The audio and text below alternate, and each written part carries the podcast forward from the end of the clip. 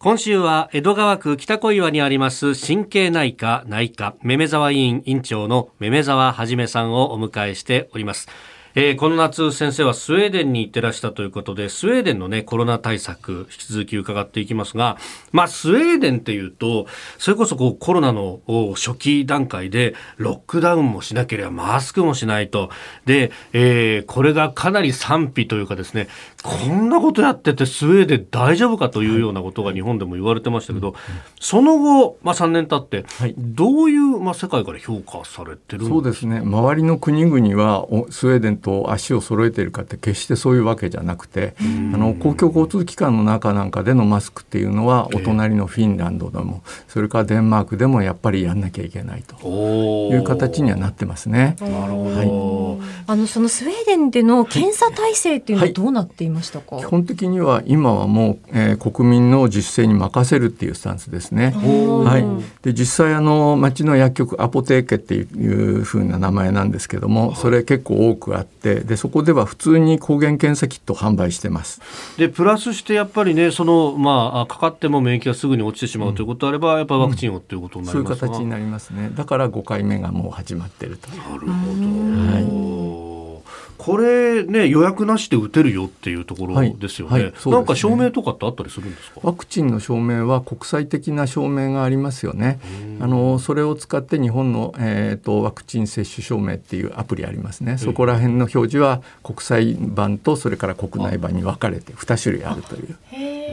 そういう形になってます。で国際版はあの世界中共通です。あの、はい、電子カルテとかっていうのは進んでるんですか？電子カルテはもう昔からですね。あのスウェーデンの場合の電子カルテっていうのは国中で、ええ、あのサーバーを国が用意してくれてます。でベンダーさんが3つか4つありましてそこからアクセスしてっていう形でこれ実は日本のマイナンバーにあたる国民番号、はいで管理されているので国中どこからでもその患者さんの基本的な状況にアクセスできるようになってます。ただこれ県によってあのお金のあるストックホルムのあたりとか画像とかの共有もできてますけどもあ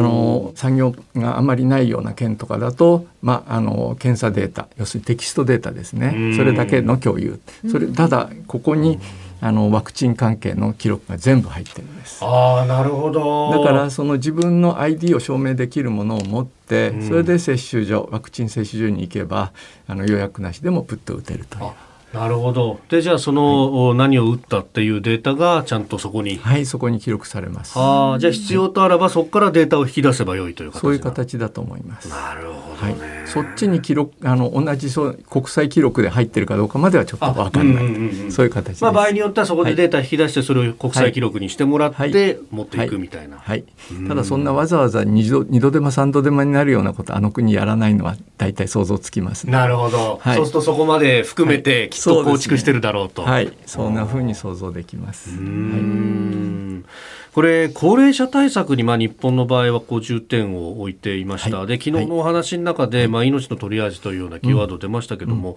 うん。うん、これあの今現状どうなってますか？現状落ち着いているのでそれなりに治療はお年寄りでもやってくれるというあれなんじゃないかと思うんですが実はご高齢者に国民のコンセンサスがちょっと日本と違いますね。日本だと,、えーと、自分の父親が倒れた、えー、何とかしてほしいっていうふうに言うと、まあ、お医者さんも全力を尽くします。そういう感じで、まああのえー、管が何本も入りそれから呼吸器につけられてとかそういう治療が当たり前だと思われてますが、はい、あちらですともう自然に食べられなくなってきた方とかそういう方に対してはそんな積極的な治療をやろうというそういう国民的コンセンサスないです。弱ってきたんだったらそれなりにそっと見守ってあげようっていうそういうようなことが当たり前と。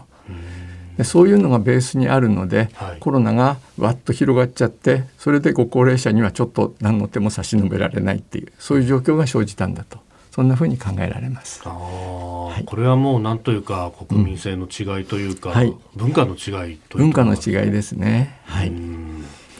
えー、めめざわ委員長めめざわはじめさんにお話を伺っております。先生明日もよろしくお願いします。ありがとうございます。